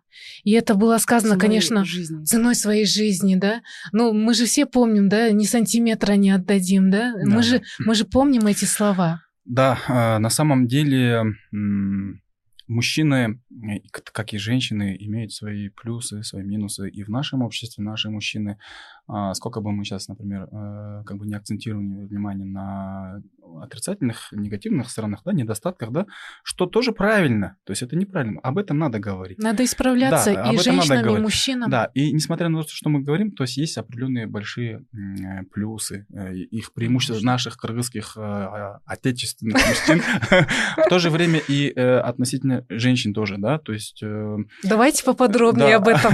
Есть, э, вот, например, все наши богословы говорят, да, ой, биздин кыргыз кыз а, аялдардан кыздардан айлангыла Конечно. Шугургула, там, ара- при- приводят пример там арабов, там и так далее, там как, что, какие требования, какие права, то есть, то есть как бы э, Раматул Чуба Ази тоже об этом Да. говорил, Да, да, вот что он как если- раз-таки очень активно Да. такие темы. И как бы я полностью солидарен с ним и в том плане, что мужчинам сегодня не необходимо вот эту свою мужскую идентичность а, выстраивать, Пробуждать. пробуждать, выстраивать, Заново конструировать, если она не была Да, сформирована. да, да, да. Из-за И- того, что женщины всегда воспитывали. Вы знаете, это, э, я, можно скажу, да, э, часто я слышу такое, да, что, а почему у нас такие мужчины? А кто нас воспитывал? А нас воспитывали женщины, да? Ну, извините меня, нас воспитывали действительно матери-одиночки. Разве не так? У огромного количества именно моих сверстников не было отцов, допустим. И как в такой среде э, сформироваться мужественности? Это действительно большой челлендж на самом деле. И если это не было сформировано, хотя бы нужно понять, что это не было, и начать как-то заново выстраивать. Просто эти нападки, мне кажется, необоснованно. Почему? Это может сказать пятилетний ребенок, что меня воспитывала Да. мама, тетя, да? Но когда Это вы уже взрослые мужчины, это вам у- больше это- 18 это, это лет. Уже, это уже скидывание ответственности. Конечно, Это сейчас Мужчины- в целом стало таким Скидывать ответственность. психологии, да, что все возвращается в детство. да, в детство родители Да, виноваты. да, Даже виноваты если так, родители. Ну давайте сегодня начнем все заново, просто обнуление полное, да? И мужчины, и женщины. И мужчины действительно научатся, прям научатся быть мужчинами, а женщины женщинами. Тогда, мне кажется, очень многое будет А, по-другому. вот э, в нашем э, обществе часто муссируются такие слова, как э, подчинение женщинам, послушание, Триггер, да, большой. Женщинам? Да, по отношению к женщинам вы должны быть а, послушными. В шариате сказано, что послу- послушание, подчинение мужу беспрекословное там и так далее. То есть такая риторика, да? А, И это неспроста. А, Аллах Субхану эти законы, э, эти, э- э- эти по- понятия нам ам, дает э, и разъясняет, э, исходя из той специфики и природы, по которой он создал женщин и мужчин, Конечно. что женщина, она должна, она должна, а, как вы сказали, мы хотим идти, а а- Да. а- а так как все равно женщина, как и физически слабая, слабая а, ре- репродуктивные функции есть, это все выстраивает вот эту э, психоэмоциональную составляющую, да. И женщина действительно хочет идти за сильным мужчиной, за настоящим мужчиной. Вот э, то, что э, а настоящий мужчина тоже в, в шариате все описано, как, какой он, да, то есть образ мужчины. У нас Вот, есть да, пример, пророк, да, саллиллаху да, если мужчина будет такой, то женщины с удовольствием и, и, и финик даже не будут спрашивать нам этого, да? Да, на самом деле. Есть только королевские какие-нибудь палестинские. Вот, и... а, И вот э, женщины готовы идти, как, и, и как вы правильно подметили, а- она может дать больше, да. А, И вот я бы хотел пример привести, и, может быть, э, в аналогии это будет более понятно нашим зрителям, мужчинам в том числе. Вот, например, а, у нас есть такая культура, да, а, корпоративная, я не знаю, как это называется, деловая культура, когда вот есть босс, ну или шеф, директор, гендиректор, и все в, в этой фирме подчиняются а, гендиректору и выполняют все функции. Что? Подчинение, послушание, есть определенный кодекс поведения по отношению... Дресс-код. дресс-код, ну, вплоть до как должен сидеть э, или как должен сидеть подчиненный, да, то есть и там секретарша приносит кофе, например, да, и так далее. Ну, или секретарь. вот. И каждый рабочий, а я уверен, все были рабочими, у кого-то был начальник. И если этот начальник был действительно начальник, который был компетентный, который был справедливый, который у- у- там умел чу- э, понимать чувства людей, своих подчиненных, Эмпатия. брал ответственность на себя, не скидывал на всех других, а, на своих подчиненных, а, не перегружал их, не нагружал, не грубил и так далее. То есть вот образ такого хорошего руководителя. За, да, за таким руководителем хочется идти. Это за так... лидер. Да, это, это лидер. Руководитель, это, да, это, это лидер. лидер. Это лидер, за которым хочется идти, которому помогать э, в удовольствие. Ты понимаешь, что ты делаешь вместе с ним какое-то большое дело, да, то есть ты приобщаешься через вот э, его лидерские качества, через его вот эти компетенции, ну, все вот эти хвалебные характеристики, вот. То же, то же самое и в отношении женщин и мужчин. Если же, э, мужчина с точки зрения шариата поставлен над женщинами, э, чтобы вести, там, управлять государством, там, воевать и так далее, да, то есть брать бразды правления, одновременно с ответственностью, тогда, если он вот это амплуа, вот этот образ мужчины, вот эта идентичность мужчины будет полноценной, ну или хотя бы бли, э, максимально ближе к полноценному вот этому образу, справедливому и так далее, то тогда женщины, женщине не надо будет заставлять идти да. за мужчиной, послушание, там, никакие там фонды, НПО, НПО там западные там не, не придут э, говорить о их правах, наоборот скажут, эй, что ты говоришь, я хочу подчиняться своему мужу, скажет этим НПО, да? Не надо меня освобождать, это я хочу вас освободить, они так скажут, да? Как бы. Почему? Потому что э, женщина или там ребенок ребенок или все, кто находится в подчинении, э, в подчинении или в... Они, когда ощущают вот это, вот эту связь, тогда они говорят, все, мне ничего не надо. Вот мне есть сколько бы ты не работал, не примет. Поэтому я считаю, что вот э, я это по отношению ко мне самому и к мужчинам, э, что нам нужно сегодня работать э, над тем, чтобы вот этот заново, как вы говорите, идентичность мужчины с точки зрения шариата э, выстраивать. Ну и женщины тоже должны в этом направлении мы работать. Мы подтянемся за вами. Но так как сегодня наши гости это женщины, мы сегодня обсуждаем их взгляды на мужчину, да? Ну, можно я скажу? Давай, перейти. Я потом вкратце одно предложение. Хочется резюмировать, чтобы мужчины, хочется посоветовать, чтобы не были директорами, а вот были лидерами в семье. Э, вот есть э, такое объяснение, определение между боссом и лидером. Босс – это тот, который стоит наверху и а, перекладывает всю ответственность на всех подчиненных. Так должен, да. и ты это должен. То есть да. Э, минимум ответственности о себе, пытается все э, делегировать всем mm-hmm. остальным. Mm-hmm. А лидер это тот, который берет ответственность на себя. Да. Он берет боль своих подопечных на себя. Он понимает, Э, всех своих подопечных работников. Вот любой работник придет, начнет говорить, он его поймет. Вот это какие-то там эмпатия, там эмоциональные, там а, интеллект, интеллект там и так далее. Все эти Трендовые качества, слова пошли. Да, все эти качества, они как бы, если в человеке есть, он это понимает. И эти все его подопечные, все его работники, они его уважают, они хотят идти за ним работать и, и так далее. Больше, чем даже требуется, да. Вот. И... и они с ним не считаются. Они идут за ним. Да, и вот это действительно да, да. лидер. Лидер это тот, который берет на себя боль своих подопечных, берет ответственность э, за них. Если, если на то пошло даже в, в ущерб себе.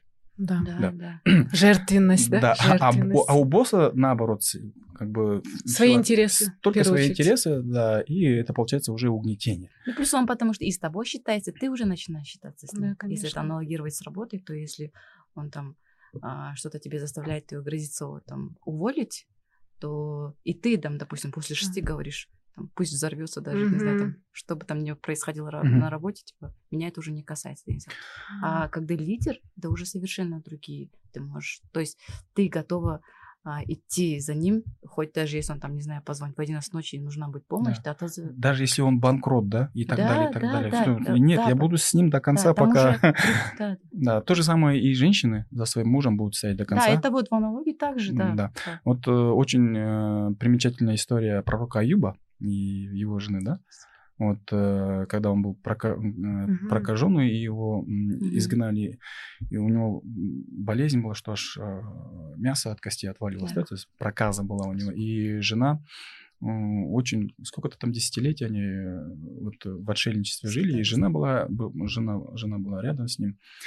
Вот, и действительно, как бы, если есть мужчина настоящий, то женщина пойдет за ним до конца. До конца. До конца. И в горе, и в радости. Да. Но для этого надо стать Аюбом, Да. салям. Да. Для того, Ну, чтобы иметь такую жену. Да, но в то же время... Но в то же время же- нет. Но в то же время не все женщины тоже Фатимы и Хаджидж, да? То есть Ну да, есть и жена, жена Лута, например, То тоже пример э, такой. тоже однозначно такой вывод нельзя делать. То есть э, иногда бывает, что- не иногда, а вот, ну, к сожалению, в нашем обществе зачастую, что э, женщины готовы идти, а мужчины, к сожалению, не тянут а, тему. А есть э, да, вполне достойные, хорошие мужчины, но, к сожалению, как бы э, женщина тоже попадается не совсем соответствующие, да, ну, вот в этом плане. Это такое тоже бывает. Нельзя сказать, что априори, то есть изначально, то женщины вообще как бы, ну... Нет, мы как раз таки стараемся, мы как раз таки стараемся.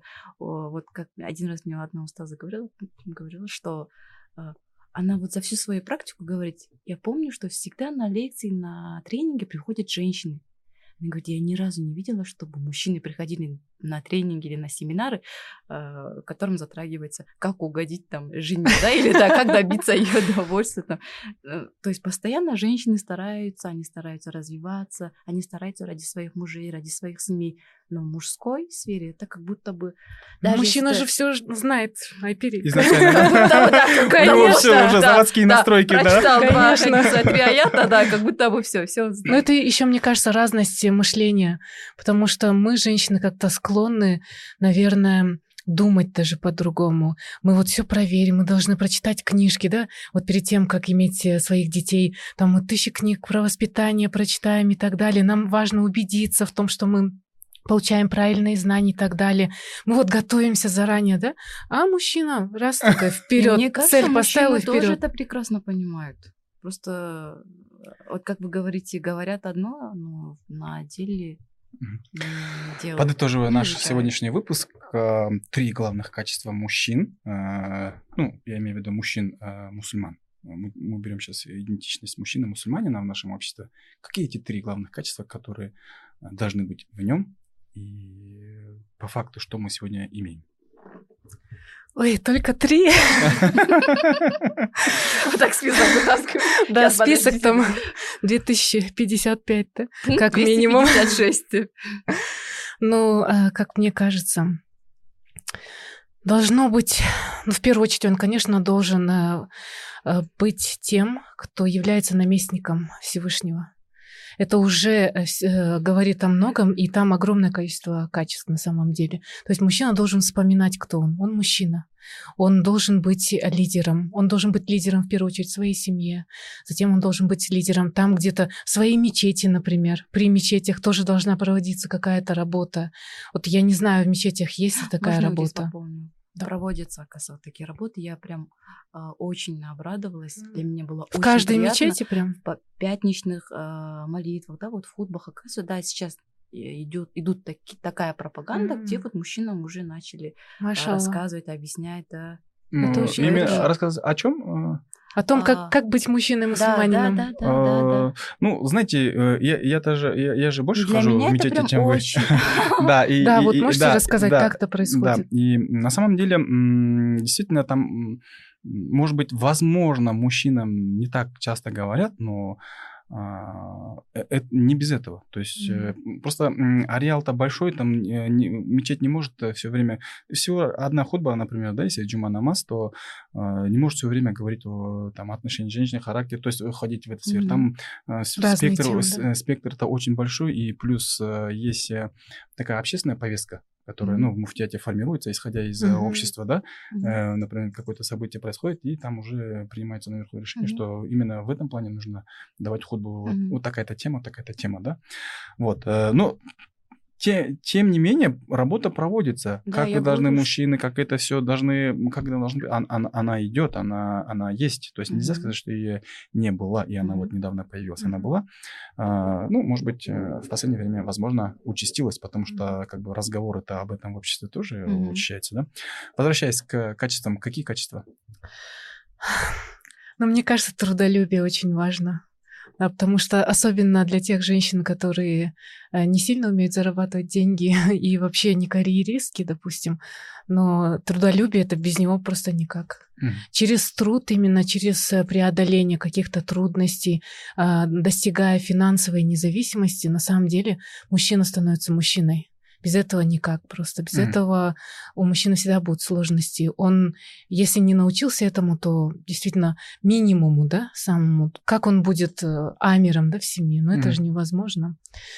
А, также я бы, наверное, отметила смелость, потому что Смелость это такое качество, которое теряется, к сожалению.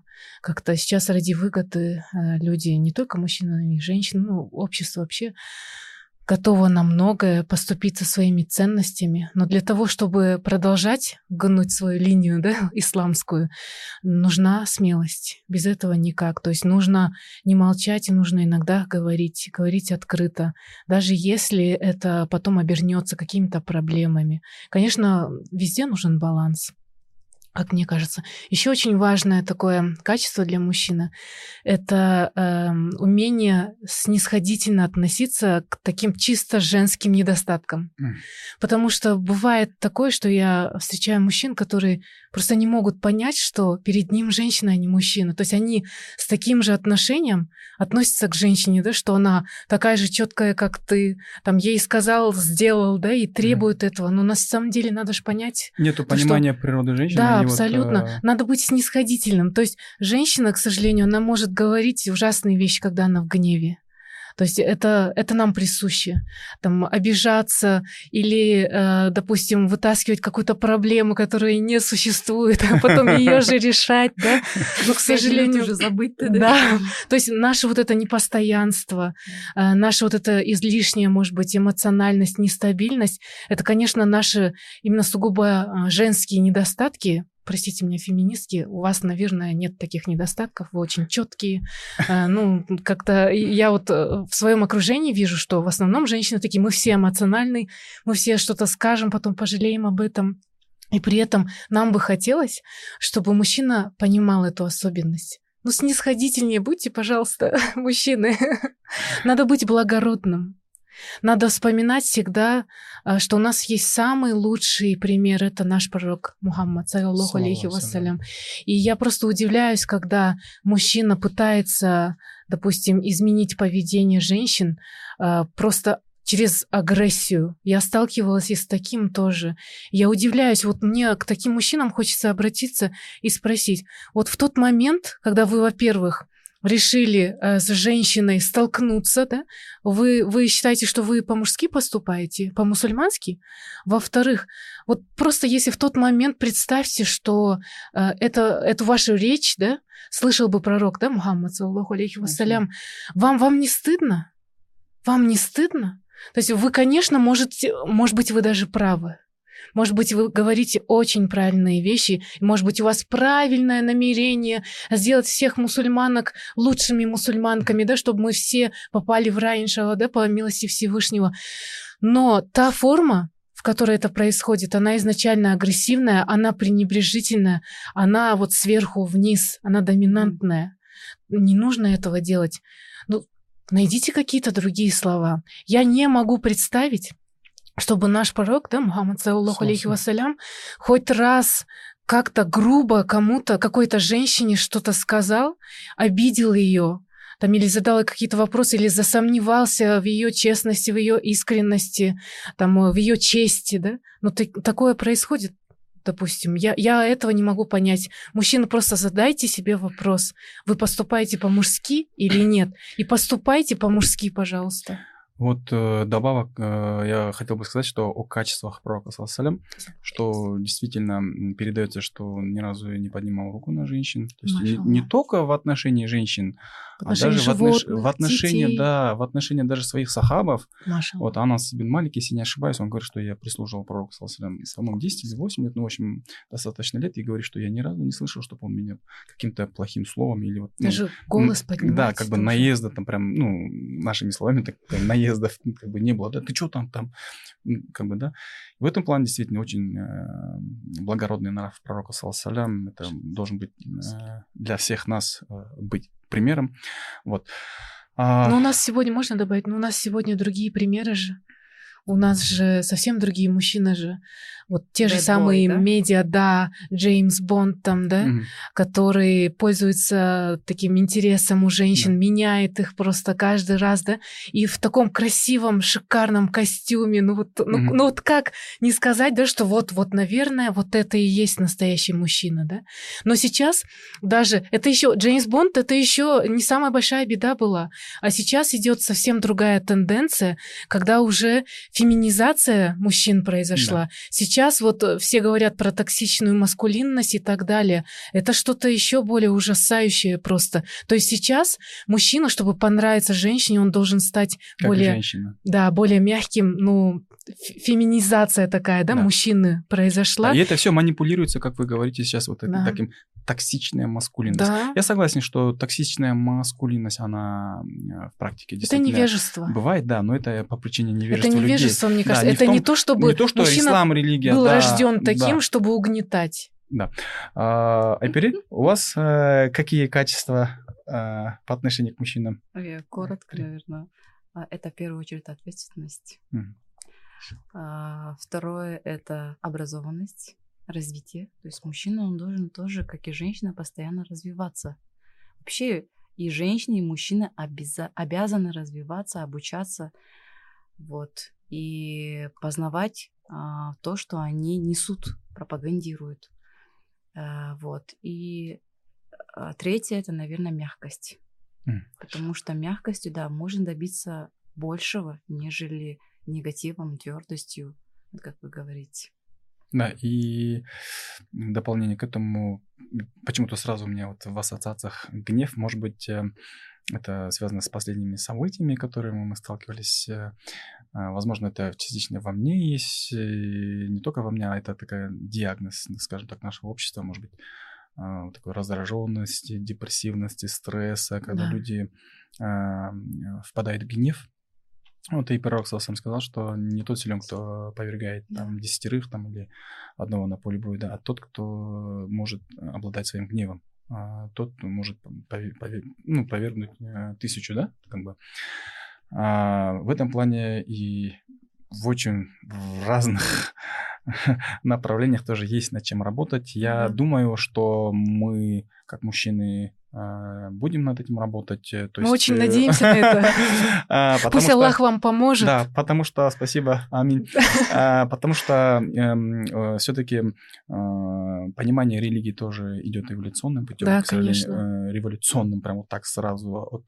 Стать идеальным мусульманином невозможно. Да, и этот процесс идет болезненно, где-то, ну, трагически, где-то, ну, эм, очень сложно. Но я вижу, что процесс идет. Я вижу, что процесс идет. Да, и нам надо просто прилагать усилия, а, больше как-то эти вещи затрагивать э, и пытаться как-то а, коммуницировать э, и э, выходить уже на новый уровень, потому что, ну, 20 лет мы занимались э, там религиозными, там да. какими-то а, более ритуальными вещами, mm-hmm. да, и сейчас, э, наверное, на уме мусульман Пройти лежит, вглубь. Да, лежит перед ними стоит такая задача, когда нам необходимо повысить э, свой уровень и выйти на новый этап, уже более осознанный, с более широкими рамками раскрыть новые горизонты. Тем вот. более наше государство, кстати, располагает к этому, мне кажется, потому что действительно самая свободная демократическая страна именно в вопросе религии это все-таки Кыргызстан, и об этом мы знали, конечно, но мы видим и подтверждения, да, со стороны других людей, которые приезжают в нашу страну, которые даже завистью такой говорят, да, в других странах, mm-hmm. что вот посмотрите на Кыргызстан, что у нас можно совершать намаз mm. открыто, даже будучи, будучи госчиновником, например. Это действительно стоит ценить, это очень важно. Нам главное это не потерять вот просто путем вот этих лишних споров, да, которые искусственно созданы путем там разъединения нас. Нет, на самом деле мы все граждане одной страны, у нас одна цель, правильно же? Одна цель, нам нужно двигаться к ней просто. И вот насчет гнева хотелось бы добавить, Да, гнев это такая большая э, проблема, но сейчас, мне кажется, вот мужчины тоже засели, вот работа дом, работа дом, но для того, чтобы гнева было у вас меньше, мне кажется, вам стоило бы там ходить, не знаю, на какие-то спарринги два раза в неделю, чтобы ваша излишняя вот эта энергия, которая не уходит на то, чтобы сейчас найти мамонта, да, его привести, Домой. да, она расходовалась именно в таких вот спортивных залах каких-то. Да, это было бы лучше. Вы совершенно правы. Сегодня не только мужчины, вообще в целом человечество, оно такое ушло такое в оседлое, в оседлое такое э, существование, работа в кресле, в домах, мы не успеваем там, э, там куда-то ездить детский сад, э, там э, машины чайхана, самсахана. да, и, Это приоритет, да, да, больше? Да, то есть очень много чего, очень много чего э, в нашем современном мире, что, к сожалению, да, вот э, это вот это физическое свое состояние, там и многие другое, мы, к сожалению, пока а, ну, в достаточной мере не делаем не только мужчин, но и женщин. Я еще хотела задать, знаете, такой, э, то, что я сама поняла, то, что я сама приняла и изучила, и такой маленький советик, наверное. Вот а, негатив, все, что происходит на работе, мужчина и женщина должны оставлять на работе все, что происходит в семье, это должно оставаться в семье. Допустим, а, зачастую у нас бывает, что мужчины вот на работе накапливают стресс, приходят домой и угу. а, отражают это все на своей семье. Нужно сразу понимать, что эти люди, они не причастны к тому, то, что происходит на работе. Точно так же то, что происходит на работе, это не причастно то, что происходит а, к людям, которые с тобой работают. Да? И вот этот момент тоже, мне кажется, будет упрощать. Если каждая сторона будет понимать, что каждый человек с кем-то общается, если я, если я поругалась с кем-то только что и прихожу, допустим, допустим, к вам, я уже должна сразу понимать, что вы другой человек, и вы к этому, то, что произошло мне пять минут назад, да, не имеете никакого отношения. То есть обнуляться... Ну, здесь э, это требует больших волевых усилий, интеллектуальных человек должен управлять своими эмоциями, осознавать свои эмоции, осознавать вот эти границы. Это большая тема. Я надеюсь, мы эти темы и другие интересные вопросы Бурюса затронем в будущем. Можно вот одно сказать? Хорошо. Вам можно. Благодарю. Просто часто мы говорим, вот вокруг э, всего говорим, а, а самое важное мы забываем. Все это можно достичь, э, если попытаться вновь э, наладить связь со Всевышним. То есть это все начинается отсюда. Все наладится, и отношения с мужчинами, и с детьми и так далее. Просто мы сейчас действительно живем в таком обществе, когда у нас нет времени даже, нет времени на семью. То есть мы с трудом зарабатываем деньги, мужчин тоже можно понять, да, нужно обеспечивать семьи и так далее. Иногда оба э, супруга работают, детей практически не видят. И в какой из моментов времени вы должны прививать какие-то ценности, да? То есть это все очень сложно, но при этом нужно правильно выставлять сейчас приоритеты, потому что всех денег мы никогда не заработаем. Никогда такого не будет, нам всегда будет мало, потому что человеческий навс, он действительно ненасытный он продолжает да, делать так, чтобы мы стремились к большему, большему и так далее. Но вот это потребительство нас уже действительно всех завело в какой-то кризис. И сейчас главное понять, что вообще-то мы живем не для того, чтобы потреблять. И мы живем на самом деле не для того, чтобы просто пожениться, просто родить детей и так далее. За всем этим должна стоять большая, самая большая наша цель. Это получить довольство Всевышнего. Если мы забываем об этой цели и занимаемся чем-то другим, то мы начинаем забывать, мы начинаем погрязать просто в этой дуне, и мы, мы забываем об этом. Поэтому вот Рамазан — это классная перезагрузка. Каждый раз после Рамазана нужно вновь э, проводить такой чек-ап своего имана и начинать заново. Инна амалю нет, говорится в хадисе, и этот хадис э, начинается во многих э, авторитетных сборниках и книгах исламских ученых э, первым хадисом. Там 40 хадисов имама Наваи, э, Сады Праведных. Почему? Потому что в, в начале всего стоит намерение, как вы говорите. Да. Намерение человека именно понимать, фокусировать, э, фокусировать, ради чего вот это все, угу. от чего это все должно исходить. Это все должно отходить от э, твоих э, взаимоотношениях со Всевышним и вот э, получение удовольствия Всевышним, это все, а это все пути реализации, да. семья, работа. У нас одна цель на самом деле. Да. И в этом плане очень важно работать с намерением. И многие ученые говорили, что 40 лет я, мне пришлось э, угу. работать со своим, со своим намерением, пока я вот не, не смог обладать, э, контролировать, как бы, да, очень тяжело. Mm. Поэтому я надеюсь, у нас все получится, иншаллах. Иншаллах. Мне кажется, любая коммуникация с любым человеком должна проходить через фильтр, а будет ли доволен этим Всевышний или нет. И в идеале. Мне кажется, да, да. И мне кажется, это очень многие вопросы. Я думаю, я думаю, у нас э, в Кыргызстане э, есть большие возможности э, да, для того, хорошо. чтобы мы смогли этот рост сделать, э, вот это повести, как бы. Ну уже, видите, первый вклад. Ну, Спасибо, первый, да? Не, один из один из а, да. И я считаю, что у нас есть большие возможности для этого, и мы должны эту возможность не упустить. Идти друг другу навстречу. Спасибо вам за встречу, спасибо за то, что пришли сегодня к нам в студию. Благодарим за приглашение. До новых встреч. Ассаламу алейкум.